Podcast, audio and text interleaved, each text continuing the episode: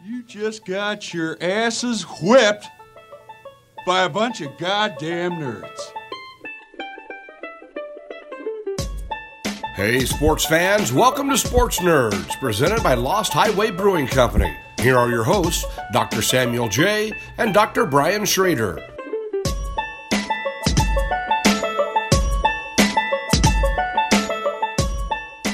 Brian Schrader. Uh, first and foremost, before we even get this this day going, um, welcome to back to Sports Nerds, Brian. Hey. Every week, Every week How week. you doing? Good. every week. How are you? Here. You know, I Rain or shine. rain or shine, Here we're here. We do it. This is Sports Nerds, folks. If you've never found us before, if this is your first foray into what the nerds of sports do, you are listening to myself, Dr. Samuel J. And what's your name? Brian Schrader, Dr. Brian Schrader. Esquire. No, I'm just kidding. Yeah, You never call yourself that. I don't. I. uh Why? It, it always just results in a longer conversation than I want to have. And what is what, okay? What does that conversation look like? Are you Can you a- can you map that out? A medical doctor? No, I'm not. What are you a doctor of? I have a PhD. Blah blah blah blah blah. I don't know. It's just just easier to not. Okay, all right, fair enough. But you should be proud of that. You know, like 500 years ago, we were a big deal. Yeah. Well, a thousand years. A thousand ago, years ago. a really big deal. So we've we've kind of obviously lost a little bit of that social Yeah. importance, but uh, It was a lot of work. I can tell you that. it's like a marathon. You know, it's just um, It's seemingly other people are more fun to watch. You know, the sprinters are more fun to watch, but uh, the marathon runners, you know, they shut the city down for us. I like that. It's a big deal. You like that? It should have been on a? T-shirt. Uh, no, it's not. That is not. That is not being handed over to. Uh, no credit is given there to Mike Trey for, for that line. I just came up with that. See, I've had one coffee. I've had a. I have a. I've had a like quadruple espresso in me. I'm ready You to got to go. teach class after this. Don't waste all the gems on on the sports nerd audience, or do. I have to. My class is so great this this uh, this semester, this summer. Shout out to, to the class. Um, they're extremely engaged in sports talk, sports ball. So uh, even those who have no idea what sports are, which is uh, Can you believe? Can you believe this? Uh, I have to pause real quick Hey, and get your um, thoughts on this Germany loss. If you're if you're listening live, you know Germany just uh, lost to South Korea, and doesn't doesn't. I, well, you oh you were. I I'm was going to bring. Should we should we circle back? Oh, you were going to not. No, no, that was perfect. You that was a great transition. I'm very happy that you did that. So, okay, Germany lost. You're watching it. I mean, Germany kind of have. eh, They have not been fantastic this World Cup at all. They've been not impressive. You could, might say bad. I would say bad. I was more shocked by Mexico losing by three. I, I know. I understand they were in a power position. They didn't have to necessarily do a lot, but they, yeah, they just kind of laid a major egg. I wouldn't say that. Yeah, And maybe they did it on purpose. I don't know, but I guess they shouldn't have. you you're to, to take a, a, brief side side track a, a tangent. Mhm. Um, Good tangent. you're you're you're you I mean you're you're you're getting into soccer over the last couple years, but you're not like historically a big soccer dude. Correct. I, I can't remember if they always do this because it's every four years. Where on the last the last game in group play, they play the two games in every group at the exact same time, or have they done this the entire time? I cannot remember. It's so cool because you have both games going on at the same time. Where if they played them in sequence, like the result of the first game could make the second game irrelevant, Yeah. or if you played the first game first, the second game could still matter, but at least those teams then know what the stakes are. Here, they have no idea what the stakes are. Yeah. I, may sound like an idiot. If you're a bigger World Cup fan, maybe they do this all the time. yeah, folks. I've, I've totally spaced it out from four years ago. So if you're Or, watching, or maybe I just, I'm, I'm usually like more US centric in my viewership, and now I'm just kind of an equal opportunity watcher. But I love these this this the way these third uh, third games are going going on when they and perhaps they've done this throughout the group play, and I just haven't paying that close of attention. no, they, they've they've I love it. Staggered them. They had not been going on at the same time, um, but I understand what you're saying. This kind of last game, uh, which oftentimes they do matter. They are playing them simultaneously. So I don't know if somebody's following us right now and knows the answer. But so we're watching this morning, right? Like Germany's playing South Korea and Mexico's playing Sweden, and Mexico's got six points, and they almost don't make it in if Germany wins against South Korea, but they don't. And then Sweden wins. I mean, it's, it was it was it was incredibly dramatic to watch it play out like that between the two games, knowing that the other side probably has no idea what's going on in the other games. Someone out there is like, "You idiot! That's how they always do it." But whatever. I'm I'm engrossed by the drama of, of the entire thing. but yeah, no, that that group was bizarre because you see Germany and Mexico in that group, and I don't know. At least I was like, those are probably the two teams that are going to make it through. And you're right, Germany just laid an egg. They lost 1-0 to Mexico, and then they lost two nothing to South Korea. Though I left before the second goal, I don't even know where that one came from. Must have been late in stoppage time. Um, yeah, it was. It was. It, oh, yeah, it was un, un. And so, so Germany beats Sweden, right, three to nothing, right, or two to nothing, and everyone thinks they're back they're back alive like oh germany's come back to form and then they lose they lose this game to south korea. It was bizarre. And and, and truthfully it's possible that this day plays out a little bit differently where um, germany beats south korea uh, and and mexico loses by virtue of a goal differential right? That there would be three teams with six points. It would have been mexico sweden and germany all with six points um, and by goal differential mexico would have been out. And truthfully that would have been an equally crazy storyline to me that both of those teams seem like um, you know octafinal or round of 16, whatever we want to call it, quality teams. But weird, weird stuff going on. I mean, yesterday Argentina almost misses. We could talk about the World Cup forever, but no, I know uh, Argentina just kind of snuck in there. You and I had talked previous uh, in the week, kind of thinking Argentina was out, but again, just kind of uh, setup of the other games got them in there. So uh, the only big surprise thus far is really not seeing Germany in the knockout round. But I'm um, trying to think who's going to play this afternoon that's going to matter. That starts here in 45 minutes. But it's it's Brazil. Brazil, Switzerland, Serbia, and Costa Rica with four points, four points, three points, and zero points. So yeah, these games will definitely matter too, which is awesome. So we got to be done by two Eastern. Hey, let me ask you another soccer question really quick. What do you think of this VAR? The virtual refereeing review system or whatever. I don't know. I don't know what it sounds stands. It seems for. like you know what they seem to have it figured out a little bit better than some of the American sports that use uh, replay. That seems to be way more. I like to cut to that, that war room. Yes, exactly. They're like twelve dudes, in they're trying to figure like it that. out. I like the fact that and the light goes on. It looks they're not cool. like under a uh, a blanket watching the review. They are, you know, they're they're watching a very big. it's a clear exactly. box. Yeah, big screen. Why? Why the blanket? I don't know. The blanket, all the blanket ever did in the NFL was lead to stupid jokes. Where, where my buddy used to always say, I think you know, shout out to Jared Ellis. He'd always made a joke that the NFL ref would go under the hood there to look at the replay, and it was just like a mob boss being like, you know, pick the right one, or or you know, you're gonna sleep with the fishes. It is really like silly that they would do that. So I mean, it, has, it, has, to have nothing to do. Or is the is the picture quality that bad, or something? That's what I was thinking. Like, is it because of glare? Because you know they make TVs now that make it a little bit easier to limit that glare. Yes. So shout out SunBrite. They make outdoor TVs for that purpose. It's so bizarre, so weird. No, I mean, I just wonder if people hate this or like this or or whatever because you've had a lot of weird over like should there have been a penalty? Should there not have been offsides, onsides? Right? There was a goal earlier that was uh, uh, the the one. Excuse me, the the Germany South Korea one got reviewed. It was originally called offsides, and they got it right through the the VAR. But there have been other calls that that people are still pissed about that aren't being overturned or uh, you know are being upheld in ways that people disagree with. I don't know. It definitely changes the the pace of the game in weird ways. Like I'm I'm I'm kind of, in baseball. I'm kind of on board um, because I think getting it right matters a lot. But I also think it took like it changed the sort of tone and texture of the game. You waving at me or waving at someone else? No, I'm just waving at whoever there is watching oh. us. Hey, everybody. Grammars. How are we doing, Grammars? Good to see you. It seems to come at uh, yeah. It does disrupt the flow a little bit of the game. I totally agree. Though it um, seems to be pretty quick. They, it's weird to me that like as soon as a controver- controversial play happens now in the World Cup, the players instead of getting the, the long drawn out arguments we've had before, they just rush up and they're like, "You're going to check that, right?" And the ref's like, "Yeah, sure, I'll check it or whatever." And that seems to be the conversation. Though, as a result of plays, even though they've been reviewed on this VAR system, we have had some weird scuffles and stuff like that. So I don't know. I mean, another example that, that people, if you're listening or into the World Cup, might be thinking of is there was a review on this Ronaldo kind of elbowed a dude in the face a little bit. And uh, from my perspective, from where I sit, it looked like he was trying to elbow him and missed. So I'm okay with the yellow card, but that got reviewed and people were pissed off that it wasn't a red card after the fact. The coach from Iran was was really upset about that. Hey, we have a whole other uh, two weeks to talk about soccer. I don't mean to cut you off. You don't want to just hear my.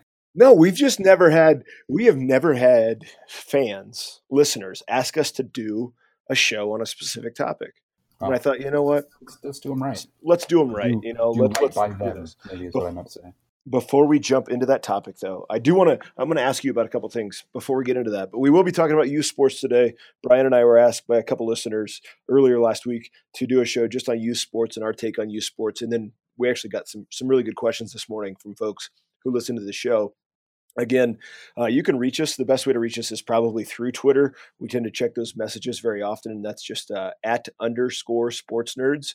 We're also on Instagram at sports.nerds. And then many of you are watching right now, it appears on Facebook, and that is fb.me slash sports nerds. And so you can go on there. You can uh, you can watch at least on Facebook our old videos. Uh, some of that stuff is on YouTube as well. Uh, we are trying to boost our YouTube subscribership so we can uh, customize our link. So if you're not a follower on YouTube yet, we, if you could find Sports Nerds, it would be much appreciated. And really, the easiest way to do that is probably just to go to our Facebook page. And on the left hand side there, you can see a YouTube link. Click on that, it'll take you where you need to go. You can subscribe, and we would love you forever for that. Uh, we sent out some koozies last week to people around the world, literally. Sent some to a dude in Canada and then in the UK. So uh, thanks to Instagram and the engagement we're getting on there, I think we our brand is uh, definitely I don't want to say exploding, Brian, but it is uh, expanding, percolating, so, percolating. Things are looking good, and that's all because of fantastic fans. so thanks everybody for helping us out. Do you have us on Facebook right now? I see it. Yeah, you're there. I can see. Okay, good. Just, just should I invite Brian Schrader? No, no, no, no, no. Invite, invite me. I just don't see it. Just, we are I'm getting look at these. Uh, oh man. Um, Jorge Macias says the ref should have reviewed the penalty against Mexico. The player from Sweden leaned into the defender. Yeah, they lost that game by perhaps. three. Or lost. Well, I guess they lost by three. You, you, you could be total, You could be totally right. I mean, that's a, that's a legitimate that's a legitimate question about like when it gets used. I mean, I was sort of joking before, but it is bizarre. Like, should you be able to what in baseball? You have a certain number of challenges, right? In football, you have a certain number of challenges. Here, it seems like I'm not totally sure where it's coming from someone more in the know probably knows. Maybe they'll answer that for us. Just kind of anything that's questionable, yeah, it seems to be uh, brought under review. Okay, so before we get into our youth sports thing, I wanted to ask you. You had sent me an article about uh, a few thoughts about MLB expansion, realignment, and scheduling. And Al Yellon had wrote this uh, for basically the Cubs version of SB Nation. And so I wanted to just ask you, in particular, why were you most interested in this article? Oh, this is interesting, and this is um uh, uh shout out to the kind of the uh, the original source was a Jayson Stark article that he wrote for the Athletic, but it's it's hidden behind a paywall, and so I didn't want to give him five bucks. Um, you should though, because uh, based on the article I sent you, the uh, the original article was was pretty awesome. But this sort of makes the argument or envisions the world where if we assume that expansion is inevitable, that we're going to get to two more teams, um, and we'll have you know equal. Uh, equal teams on both sides that are, um, you know, not, I guess 15 is not a prime number, but are more equally divisible. If we go to 16 teams in the AL and the NL, what what sort of um, realignment will that sort of um, not necessarily require, but will will it probably make a lot of sense in, in the world of that realignment, right? So if we have um, a couple expansion teams, we'll have 16 AL and 16 NL teams, and it'd be possible to you know, uh, go to four team divisions uh, all across Major League Baseball. It might change the number of teams that um, we have in the playoffs. You could go to a 16 team playoff, for example, and that would um, make a lot of sense. It might have some impact on uh, the DH, whether or not the we have a DH in all of baseball or a DH in none of baseball. And so uh, this article just sort of unpacks what are what, what are the ways that that realignment could look like. Right? There's one version of it that looks like um, most of the NL teams stay in kind of uh, what is a National League, and most AL teams stay in an, an American League. But there's also one that um, re, re, uh, re redesigns or realigns the entirety of baseball along geographic lines, so it becomes much more regionalized, which also sounds really, really cool to me. The argument against this, I guess, is that it, it, would end up doing away with a bunch of rivalry games, like the Giants wouldn't play the Dodgers or the Yankees wouldn't play the Red Sox, or at least not in in in the the, the new realigned um, divisions or whatever. And I truthfully expected to read this article, and there's there's a ton more in here, um, and I'm sure the Jayson Stark article is is at least as good, if not a, a better read. Um, but uh, it's it's really it's really interesting, like some of the changes that they're saying, and these would be like a decade out, and they're not like on the table at this point, but it sounds like they're being talked about at a pretty high level um, inside of Major League Baseball. It's something that the the new commissioner Rob Manfred wants to see happen, um, I guess. So. Um, I mean, there's a bunch of there's a bunch of things that we could ask. Like, would you be okay with realigning these divisions? Would you be okay with shortening the season and going to an expanded playoff? Would you be with designated hitter um, uh, being the sort of universal rule? If we had expansion teams, where would you want to see them go? I mean, this kind of unpacks would it be cool to have a, a, a, major league team in Portland or in Charlotte, or should Montreal get a team back after um, losing the Expos all those years ago? So I don't know. Um, too much probably to, to totally unpack here. I'm curious what your reaction to to it has been after giving it a read. But I'll be honest, my, the short version of my reaction is I thought I would hate everything in here, and I sort of dig it. I think it would be kind of cool. Yeah, I know. It's kind of interesting how they cut it all up. I uh, I'm I'm down with that. I like the NL Mid East division too, which has really hasn't changed. Yeah, that whatsoever. that's in that second um, version of the of the realignment where uh, many divisions yeah. look the same that they look now with just some some slight changes. One of these days, we need to get on here and have a, a, a, in-depth conversation about the DH because I know where you stand on it, and I think I'm moving a little bit more towards your stance on it. Um, it seems like I've watched a lot of uh, really shitty NL baseball lately, and I mean when you're given a guaranteed out every nine at bats, or you know nine times through, or nine guys through the lineup, uh, it, it does uh, begin to hinder the game a little bit. Even in a town like Denver, which is basically just a well, launch pad, would be, a, would be a way better team with a DH. So, but again, we'll do that. Uh, there are other NL teams that might be the same or potentially worse, depending on where you play and how well your pitchers hit. Yes, but, they they absolutely would for sure. Yeah, I, I we, you know we read this we did this article what two weeks ago where that just sort of made the argument that sabermetrics has already largely limited what managers do, or at the very least changed what managers do. But I think there's an argument that says that managers do far less that they than they used to. We carry uh, way more pitchers than we than we did before, and fewer bench players, and so you're not making a ton of calls. You're not calling hit and runs or steals. Those things are down in a statistically significant way. So the one of the main arguments I hear in favor of the DH, I know you don't want to have this debate now, but but is that the, the, the it's a tougher league to manage in because you it's a it's a harder decision when to to pull a pitcher right when to make do you pull a pitcher who's doing well because you have an opportunity to score a run or do you you know send that pitcher up knowing that they might generate an out and kill a rally that you have going on knowing that you want to keep that pitcher in. and i get that that calculus is harder than what you see in the in the AL in most situations. The exception being if you do a double swap with a DH, you can theoretically lose it. But um, I, I, I think that argument is not as persuasive as I I like watching offensive rallies, and I hate watching them get sort of stopped dead in their tracks by pitchers who couldn't hit in you know high school, let alone college or the pros. It certainly does uh, disrupt the flow of the game uh, in baseball when you have that happen, and it, and it happens at least once or twice every game. I would argue you get a guy up there that's just a guaranteed out, and that that does. Can I say this too? If we got rid of the DH, or excuse me, if we got rid of, uh, if we had the DH everywhere and pitchers didn't hit anymore, you know what phrase that you would never, ever, ever have to hear in baseball again that I fucking hate? Tell me. Oh, he's helping his own cause. Yeah, I know. Anytime a pitcher gets a hit, it's like a it's like a requirement. Boy, he's helping his own. You have to say, "Oh, he's helping his own cause." Isn't he always helping his own cause? Like when he strikes somebody out, isn't that helping very his own cliche. cause? It's very cliche.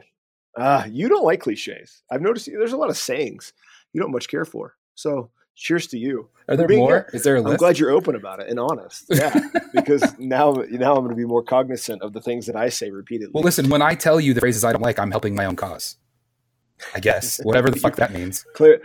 Yeah, well, clarifying things for for your co-host. Sure. Hey, before we move into the youth sports conversation, it's funny. I just got a text from from the Marcus, the German neighbor. Um, he works at ThyssenKrupp, which is a, a obviously they're known for their elevators. So I'm sure you've seen vans driving around every major city here in the states, but also around the world.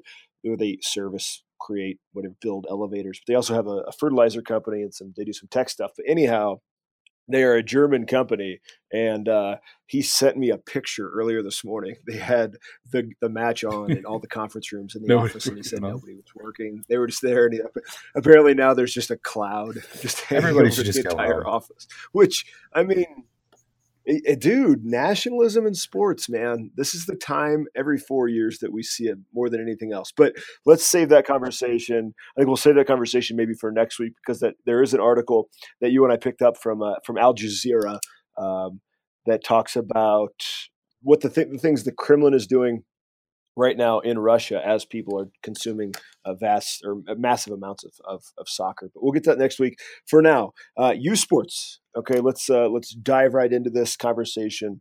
I mean, I think you and I probably come at youth sports from the same perspective in the sense that we see it as this tool or technology for governance. Right, it becomes a way through which we can create citizens the kind of citizens that we appreciate.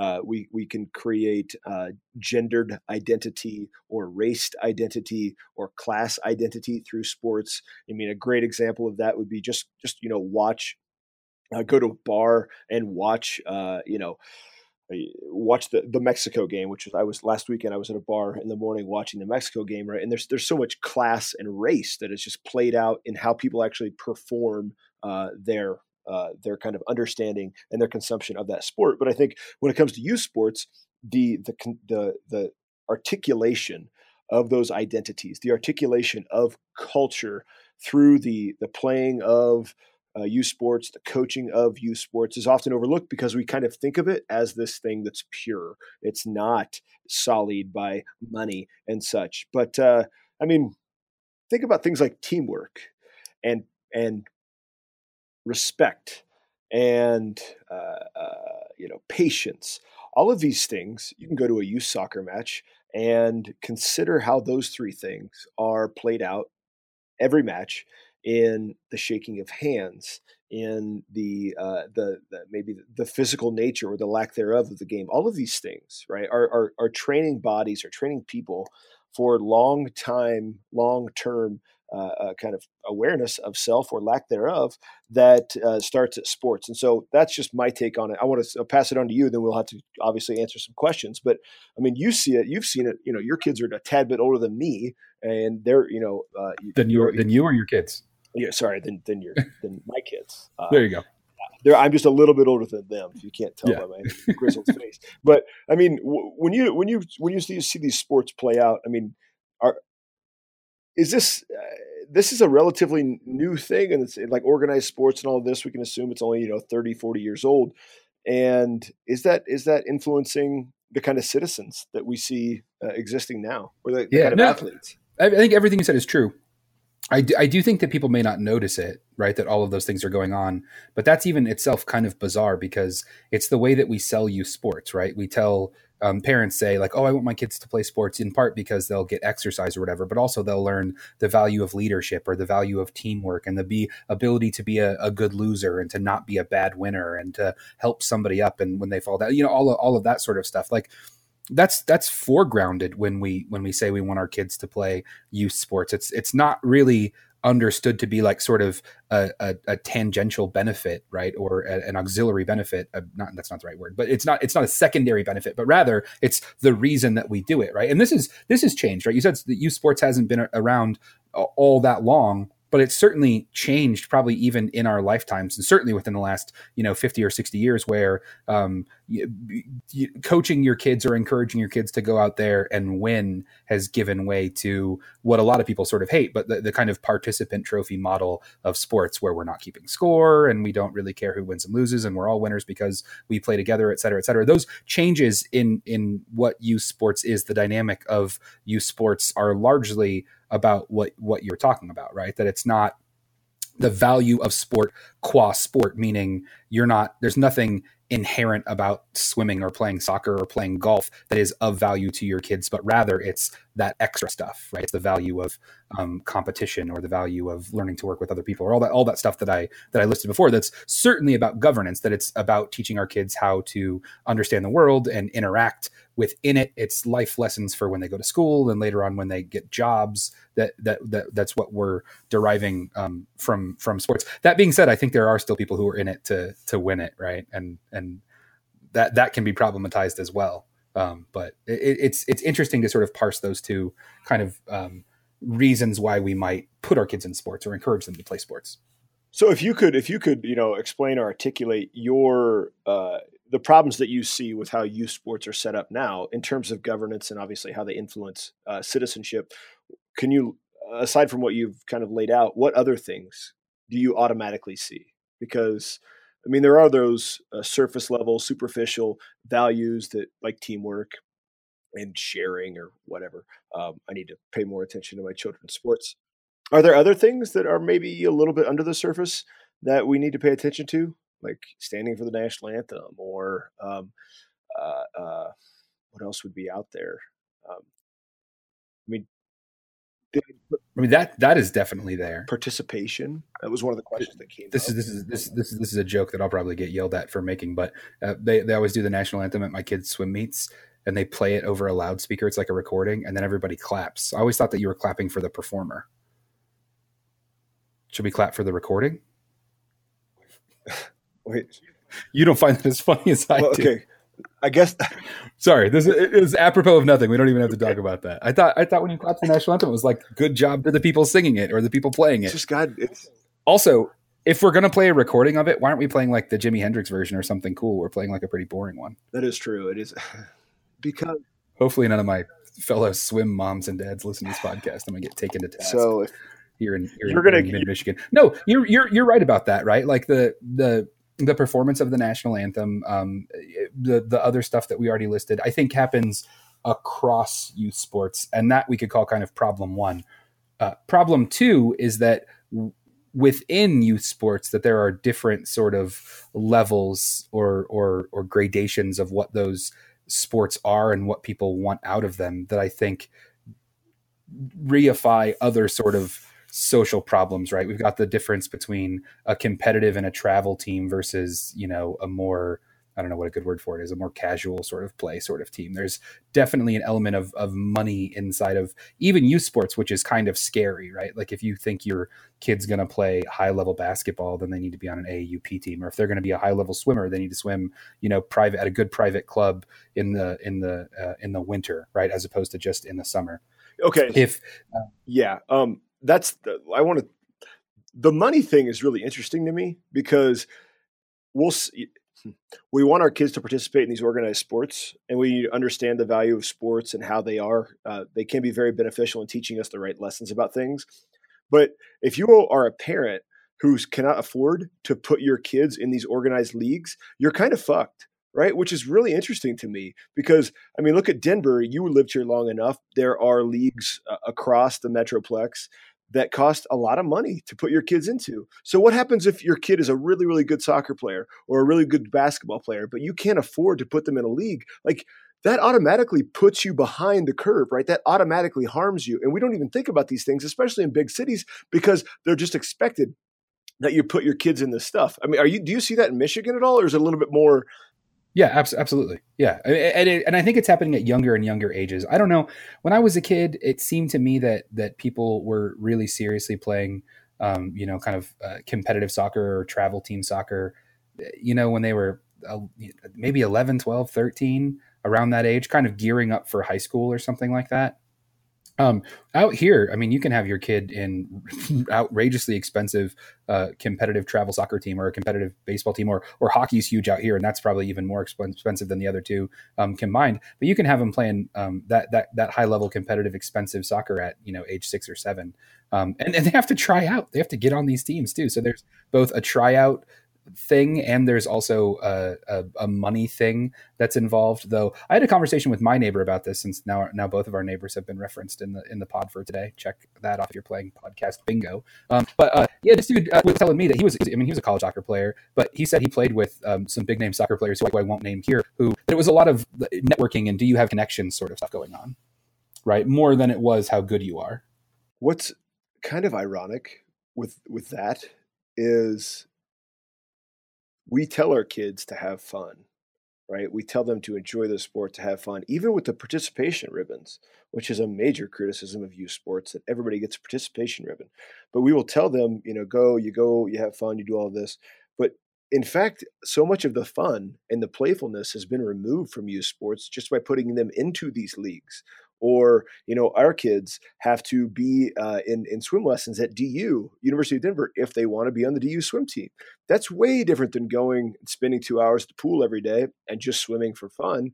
And so it's it's it's there's so much irony in how we treat the young athletes who participate in these sports and what we're actually trying to get from them, or or the things that we as parents actually um, kind of give value to and our performativity of of parenthood and and engagement in these leagues. It's just youth sports are kind of uh, they're just way different even from when you and I were kids. You know, and we grew up in very very different backgrounds, but I mean, still like, you know, little league was fun you know, it wasn't like uh, you had to be. You didn't get that. It was not until you got to middle school or high school that you started participating in Babe Ruth baseball or something like that. And even then, that wasn't that expensive. It was very accessible. I guess it did come down to being able to travel and all of these things. But at least there was an outlet at that age for organized sport that was free, whether it be through your middle school, your high school, or you know whoever ran the t-ball kind of uh, program. But I don't know what Well, I, I think maybe what's happened is that there's been a split, right? That you've had one, you know, like there's a bifurcation where on the one hand we've got more of the participation. Everybody should get to play. It's about learning life skills, not about the sport and the competition you know in and of itself. And then the other split has gone hard the opposite direction. And they're sort of like mutually reinforcing themselves into opposite into their opposite corners right? It's very polarizing that the one gets more and more participation ribbon e and the other one gets more expensive and more um, you know it has this element of it's supposed to be a meritocracy but maybe even that's you know that combined with money is how you end up following along that track. And this is some, something else that's important too. We've talked about this on the podcast that I think, um, you know, for uh, I think we were a product of a generation um, may, may, maybe some people around our age were already doing this, but it was a newer thing when we were young, I feel like. But we're definitely children of a generation who grew up where our athletes and our big stars who played pro football and pro baseball were all, you know, two and three and four sport athletes. Do you know what I mean? They were not specialists in high school or maybe even in college, right? I mean, like it's it's no wonder we don't have uh, any more Deion Sanders is or uh, Bo Jackson's, right? The closest example we have is the, the quarterback from Seattle who played baseball for, for the Rockies. But mostly what you have is kids um, figuring out what sports they want to specialize in or their parents figuring that out for them at super duper young ages, right? Like it's more often to say, oh, I think that your best chance is to be a hockey player, and I want to, you know, push you to to to hopefully grow up and be a good high school or college or maybe even professional hockey player. So that's what we're doing, right? We're going to do it year round. Oh, you want to play baseball? That's fine. You're going to have a travel team uh, in the summer. You're going to play normal spring and fall ball, and in the winter, you know, we'll do strength and conditioning at the gym or something. I don't know. We're going to go. We'll rent a batting cage and or build one in the backyard. But that specialization early on, I think, is a weird thing. I think it's probably the last you know 20 years or 25 years that you've had this not not that people didn't specialize somewhat but that they that, that were that were forcing the decision to be made at age eight or nine or ten or something like that. Like, oh no, you're re- a basketball player now. Yeah, I mean, it, it, it eliminates the experimentation of trying to figure out what sport you want. And at age twelve, like, do you honestly know what sport you you enjoy most, or or what you're going to enjoy most when you're 16 or 18? No, I, I I fully agree. I mean, I guess to me, the takeaway from what we've talked about thus far is just that parents kind of suck. We're ruining everything. You know, the adults that run these leagues that um, you know that can be athletic directors at high schools uh, the emphasis that has been placed on sports eh, by adults has to be hurting the the the experience for children um, you know at a very young age to, and that's very problematic to me that's very it's that's that's really messed i mean what i guess to you uh, to to me i want to ask you um, i have some issues with participation and and the idea of you know giving out participation ribbons I'm not one of those zealots who think, "Oh, you're all ruining America because of the of participation." But I understand that criticism. I do get it. Like, what is it teaching the kids about failure and all of, and this stuff? Like to me, the participation ribbon is is a is a tool put in place by adults to make themselves feel less shitty when their kids yeah, lose. I don't know. I mean, I mean, does that make sense is, to you? Yeah, it, it doesn't. It doesn't really bother me. It doesn't. I don't think. I don't think it's teaching them a bad lesson. I don't think that kids are leaving you sports thinking uh, everybody wins, and it and that and that they're like confused that competition still exists. But I do think that there's an age where you don't necessarily need to enforce the value of hard work to to get a result, right? I mean, like my four year old swam in his first swim meet yesterday and could not be more proud of his participation ribbon, right? And it's what it says participant on it. He freaking loves that thing right? And he's four. I don't care. I don't think he's like being conditioned to not be a good athlete at this point. I think he's rather being encouraged to want to go back and swim some more. Right? Does that make sense? He really wants to swim again on Thursday, so he can get so he can get another another ribbon. I think it's that you know little kids like like shiny objects, and a participant ribbon um, is is a is a shiny object. Uh, you know? Is it eliminating the value of failure or perseverance, or or at that age does that not matter anyway? Like, is that too young? I mean, let's paint it the, the flip side. What if what if you're what if we don't have participation ribbons and and not your kid, but a kid is doing great and winning all the time, right? And they're constantly bringing home first place trophies at the expense of other kids, right? All these other kids are crying because they're not getting any sort of trophy, and your kid's getting that first place trophy. What happens when your kid starts to not get that trophy? Right? Does that make sense? I don't I don't think I was going to be like a pro soccer player or anything like that, but I always thought I was pretty good. And then once I got to high school and it was like you know a, a, small fish in a big pond sort of thing like it was difficult for me to to not be as good as i had been on on my youth teams growing up, or even there, I wasn't the best or anything like that. Don't doesn't doesn't the first place ribbon only sort of say there's only reward if you get that trophy? Whereby once your kids face adversity, maybe they're not going to be like, oh, I should work harder to get that trophy. They might be like, well, I didn't get a trophy, so screw it. I think that's. I'm not saying that's true, but I'm saying it's as cogent of an argument as why handing out participation trophies kills any sense of competitive drive. I don't think it does that. Is there a certain age do you think that you got it that participation ribbons need to to stop? Yeah, well, I mean, I think at a certain age, kids understand what a participation trophy means, and they don't place much value in it. I mean, by contrast, my four year old who got his participation ribbon yesterday, my daughter who's seven understands that participation trophy means you lost. But she's not fooled by it at age seven. She knows because there there is also first place and second place and third place ribbons, and after after fourth, it's participant. She understands participation trophy means you didn't win right? So I, I mean, I, I, don't think it's I don't think it's doing. I I will I will I will make a more totalizing statement. I don't think it's doing any damage at all. How much of youth sports are just the? Uh, uh, it's just parents kind of um, injecting their own. Uh, uh what's the word I'm looking for? Um, regret in their kids. Like, is that is that a Hollywood storyline that we play up too much, or do you think? I mean, have you seen that as a parent that parents actually do this stuff? Definitely. Yeah, no, I, I don't think it's. I don't think it's a. I think it, I think that I see that person all the time. Right. I'm sure you've seen this movie as a movie buff. Have you seen uh, Napoleon Dynamite? Like, there's a million. You've never met Uncle Rico in real life, right? If I could just go back into high school and coach would have put me in in the fourth quarter, I know we would have won state. I would have gone pro, right? I think there's tons of people who are Uncle Rico, and the people who push their kids too hard, a lot of them are just Uncle Ricos with kids right? Who are like, I'm going to live vicariously through you, and I'm going to, you know, no, no kid, at least not a, you know, four or five year old wants to be a pro athlete. That's something they get, you know, enculturated into them. I assume. I just worry that youth sports has gotten to such a level now across the entire country that it's kind of it's hurting just being a kid you know, like I think about my my kids' schedule, and I understand like getting them into things is important because otherwise they get bored sometimes. But it's also like, man, that, that's a lot of effort uh, required of them to be in swimming, to be in soccer, to be in gymnastics, and all of this stuff.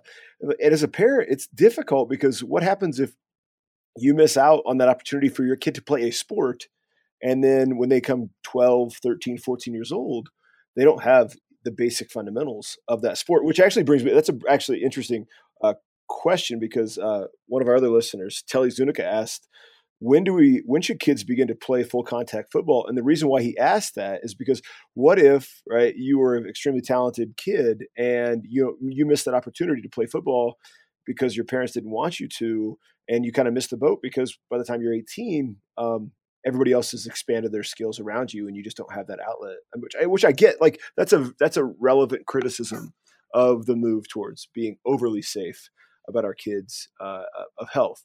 So I guess I mean we could apply it to other sports like you know what if we miss the boat on it? I, dude it's just and then you add in the you add in how much college cost anymore and so many parents even now I see this talking about you know putting their kids in organized soccer so that way there's a chance their kid has a scholarship or the same thing with swimming. I mean, we're talking about five, six year old kids, but the parents are being extremely serious when they say this. And I mean, there's just so many problems. And again, it's not at all centered uh, or, or, or beginning at the level of the of the kid. It's the parent, it's the adult, it's the system that makes this stuff possible. And it's just, I mean, it can be really, really depressing, I guess, uh, when we talk about. No, I think that you know, with regard to like the when should you start playing football question, all the arguments about technique seem bogus to me. Because if you've ever watched like Pee Wee football, it's not like they're learning even the fundamentals very well. And that's not a that's not a dig at football. It's true of soccer too, right? Watching five and six and seven year olds, even sometimes nine and ten year olds play soccer is is soul crushing because it's so bad, right? Which is that's not why you're doing it to watch good soccer. You're doing it so your kids go and exercise and they meet people and they you know and they get get to have fun. That's why that's why you should ultimately um, be doing it. But I would say this too: that if if the concern is getting a kid a scholarship, that um, a good athlete is a good athlete, sort of regardless of the sport. Right? Does that make sense? And if you give them a well-rounded background in athletics, if they do gymnastics and they swim and they play basketball and maybe they play touch football, if they uh, end up having an aptitude or a, a bend toward a particular sport, they're going to make it. And a really good example of this is Khalil Mack, who's a linebacker for the Raiders, who played like two years of college football, didn't play a, a down of high school football, and got drafted in the first round right? If you're an athlete, you're an athlete. If you've got the size and the aptitude to play a sport and you're athletic enough, they'll they'll make that happen, right? I mean, then this goes back to that sort of three sport mentality that you didn't have specialists back then. Maybe you know John Elway was a better football player than a baseball player, but he you know could have gone pro in both of those things and was a legit a, a legit two star athlete. And I suspect in high school he probably also wrestled wrestled or played basketball if we looked up and was probably pretty good at them.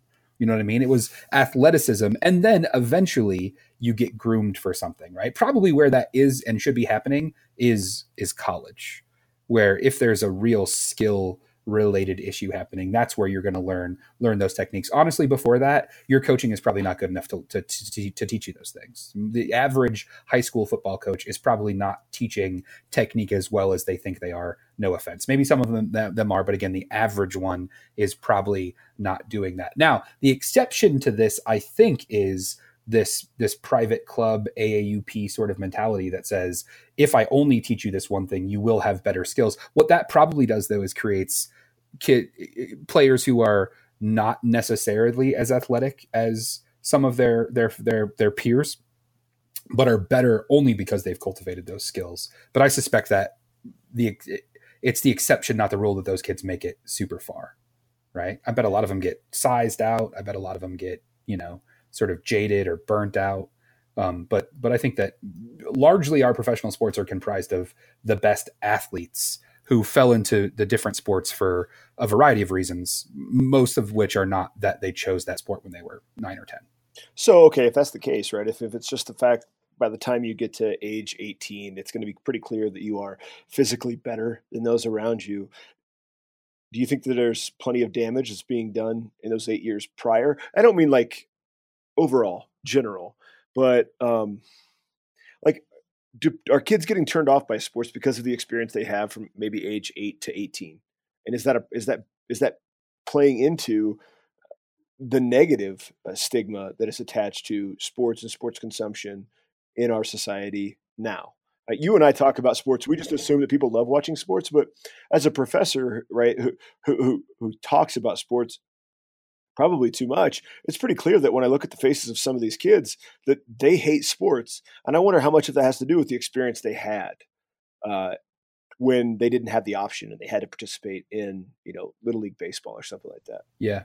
No, I mean, I don't, I don't know that this is true based on data or even necessarily my personal experience, but I suspect that becoming a pro athlete, regardless of the path, that you take to do that, whether or not you're a three sport athlete or whether or not you played AAUP basketball or whether or not your mom and dad forced you to or whether or not they just facilitated you playing it or whether or not you played in big money leagues or, or, or free um, sport leagues.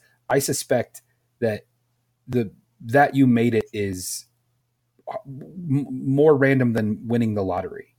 Right? It's it's not I don't think that it's true that any parent if they really try hard and spend enough money and put their kid in the right situations that that will have much effect at all as to whether or not they become professional athletes. I really don't right? I think that it, if you do that it was probably it's it's probably not the overriding reason that they became pro. In fact i would say maybe they became a professional in spite of that not because of that right? Does that make sense? That I, I, really i truly do believe it's athleticism. So the, the secondary conclusion that i would draw again based on nothing at all just my instinct is that i'm certain that for as many players who have been pushed really hard by their parents uh, from a young age to focus on one single sport at the expenses of at the expense of vacations or playing with friends or or a social life or whatever or pursuing other interests that they might have encountered otherwise playing the guitar or being in drama club or being a debater or something like that. For for everyone who's made it i suspect there are hundreds or thousands or tens of thousands of horror stories of people who you know resent their resent their dad because of it or resent their mom because of it. And uh, I, I, what i can say for sure is that i've seen it.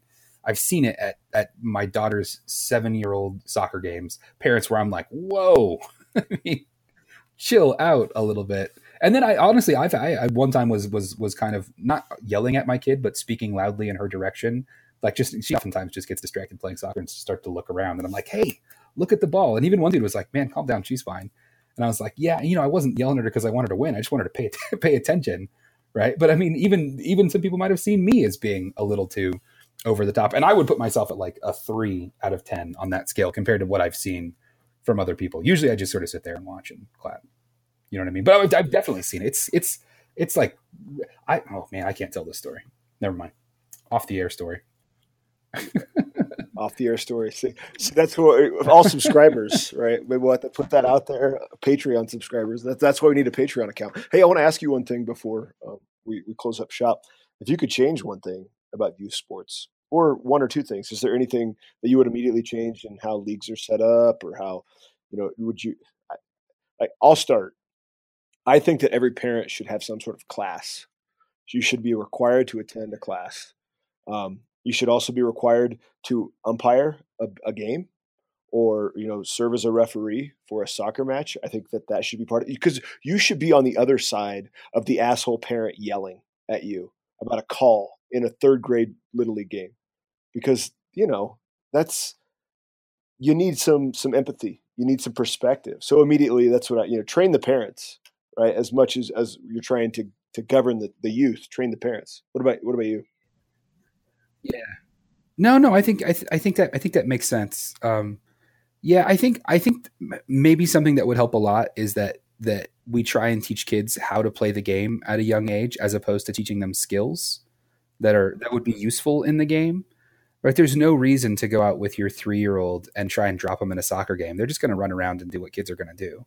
Right? Does that make sense? Like teaching teaching it more as let's do let's do let's play let's play a silly games together that teach a skill set that later on when you're actually old enough to understand how a game works you can actually play that game. And that feeds into a bigger thing for me which is i think i do think i do think we sort of and want our kids to play sports it, weirdly at the wrong ages right? I don't understand three year old t-ball. Like kids can't throw a ball they can't catch a ball they can't hit a ball. Soccer is a great sport to, sport to start with not because i love it or because the world cup is going on right now but because the ball is intended to be on the ground right? Does that make sense? You're not you don't have to keep it uh, uh, in the air, which is every other sport. You know, you need to pass the ball to someone in the air. That's volleyball. That's basketball. That's football. Those sports you need a little bit more sort of dexterity um, to be able to have. So I think if if we sort of scaled back when kids were playing what and sort of added skills as it went forward, that might help because I think part of it too is is expectations. Like that you're concerned about your kid winning a game that none of the kids on the field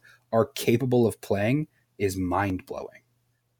Like we should all just be out there. Everything that you said is true. We should all just be out there being cheerleaders and supporting people. And and again, I I, I take I take your point one one step farther and say, you know, further and say volunteering, being a part of it, going out there and coaching and that and that sort of stuff. I think so. It's not. I, I think a lot of people treat it like a service when it's not. Like it's an hour of daycare and I'm to leave my kid there and I'm to go sit on the side and look at my phone or I'm to drop my kid off and I'm to leave. And you got one dude trying to, you know, herd uh, 27 year olds and it's, it's, impossible for him to do it. It's surprising how often there's not a bunch of other moms or dads out there who are just trying to help, stand around, shag balls. Exactly. Be a part of it. Mike uh, Mike Pope just made a comment on our Facebook page, and I think he's kind of spot on. It's just you know, sports in a lot of ways can be used to teach us patience and perseverance and all of this. And I think so many of, of today's youth and even the parents who who bring these kids uh, into leagues, they want that instant gratification. They want the game that's either win or lose. And I understand like the value of losing and how that can be very productive. But what you're pointing out is, you know, we're wanting these kids at six, seven years old to play games in which people win and people lose and that can be like that's that's I, I suppose to me that's impatient because we should be teaching them this the skills the core skills that will actually improve the kind of play that they have by the time they're 10 or 12 and so yeah I, I, like that i like that criticism a lot brian i think that's that's really solid but like how many of that how much of that is being pushed forward by parents to have those competitive games? Like i'm just imagining my kid really not giving a shit whether or not she was going to play a game at five years old that counted as winning and losing. I don't under, I don't think she understands what that means yet. I don't think she cares. And so, you know, everything it might just be better for her and kids that age to, you know, have an hour long practice instead of these games in which somebody wins and somebody loses just because it's not I don't know how beneficial it is. Now that obviously that changes by the time you get 12, 13, right? And those kinds of things are extremely important. Being able to to know what it means to win and know what it means to lose. But I think sport youth sports have become such a business and they become such a, a, a problematic way for parents to parent that uh, we need to kind of reconsider that and consider why we create these leagues and why we put our kids in sports. But do you have any closing comments? Yeah, that that the point that you just brought up by um, Michael was one that got discussed in um, either a Radiolab episode or a or a This American Life episode, and I can't find it. But there's a really good discussion about this this same phenomenon that people don't have the same competitive drive because of reset culture or something like that. And I think it's possible that Mike Gundy may have made similar similar comments that the players don't have like mental toughness anymore because because of something something like video games. So while while I think there might be something to that argument, I think there's also there's some good discussions about there about why that that statement in, in, in and of itself, not that Mike was saying this, but could be couched as sort of like one of those damn millennials sort of comments or whatever. Not saying you're saying that, but it's worth sort of thinking about that when when when we when we talk about that that concept. The other thing, just trying to find that podcast really quick, what I found was there's just a rash of articles about why over competition on young kids is uh, bad for their mental health. There's tons of studies about this, so um, yeah, I think all the stuff that we talked about today sort of points at maybe that formulating, you know, contributing to bad relationships or whatever. But it might be even worse than that. It might be setting kids up for,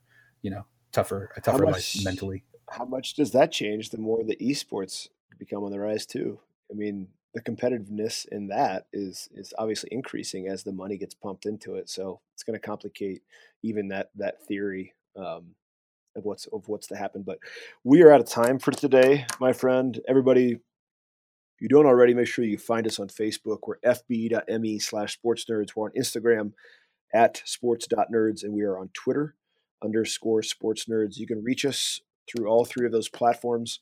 We're also on YouTube, so if you want to go to our Facebook page, and then on the left you'll see a YouTube link. You can click on that and get us get us get yourself to uh, to our YouTube page. If you could subscribe to our page, that would be fantastic. So that way we can get you the the number where we can um, uh, personalize our link. That would be fantastic. Brian, I uh, hope we covered all our bases today. I think we did a good job. It was nice to get the youth converse, the youth sports conversation off the table because I do find it um, somewhat uh, exhausting. It's just hard, man. And like parents are, and it's mostly because the parents. It's all because the parents. It's it's rarely the child, the kid. And I know it's only going to get more difficult as things become more competitive, but all right, enjoy your second set of World Cup games, and we'll yeah, probably d- dive deep into some World Cup talk next week. But uh, all right, old boy, you have a great day. Yeah, later. See ya.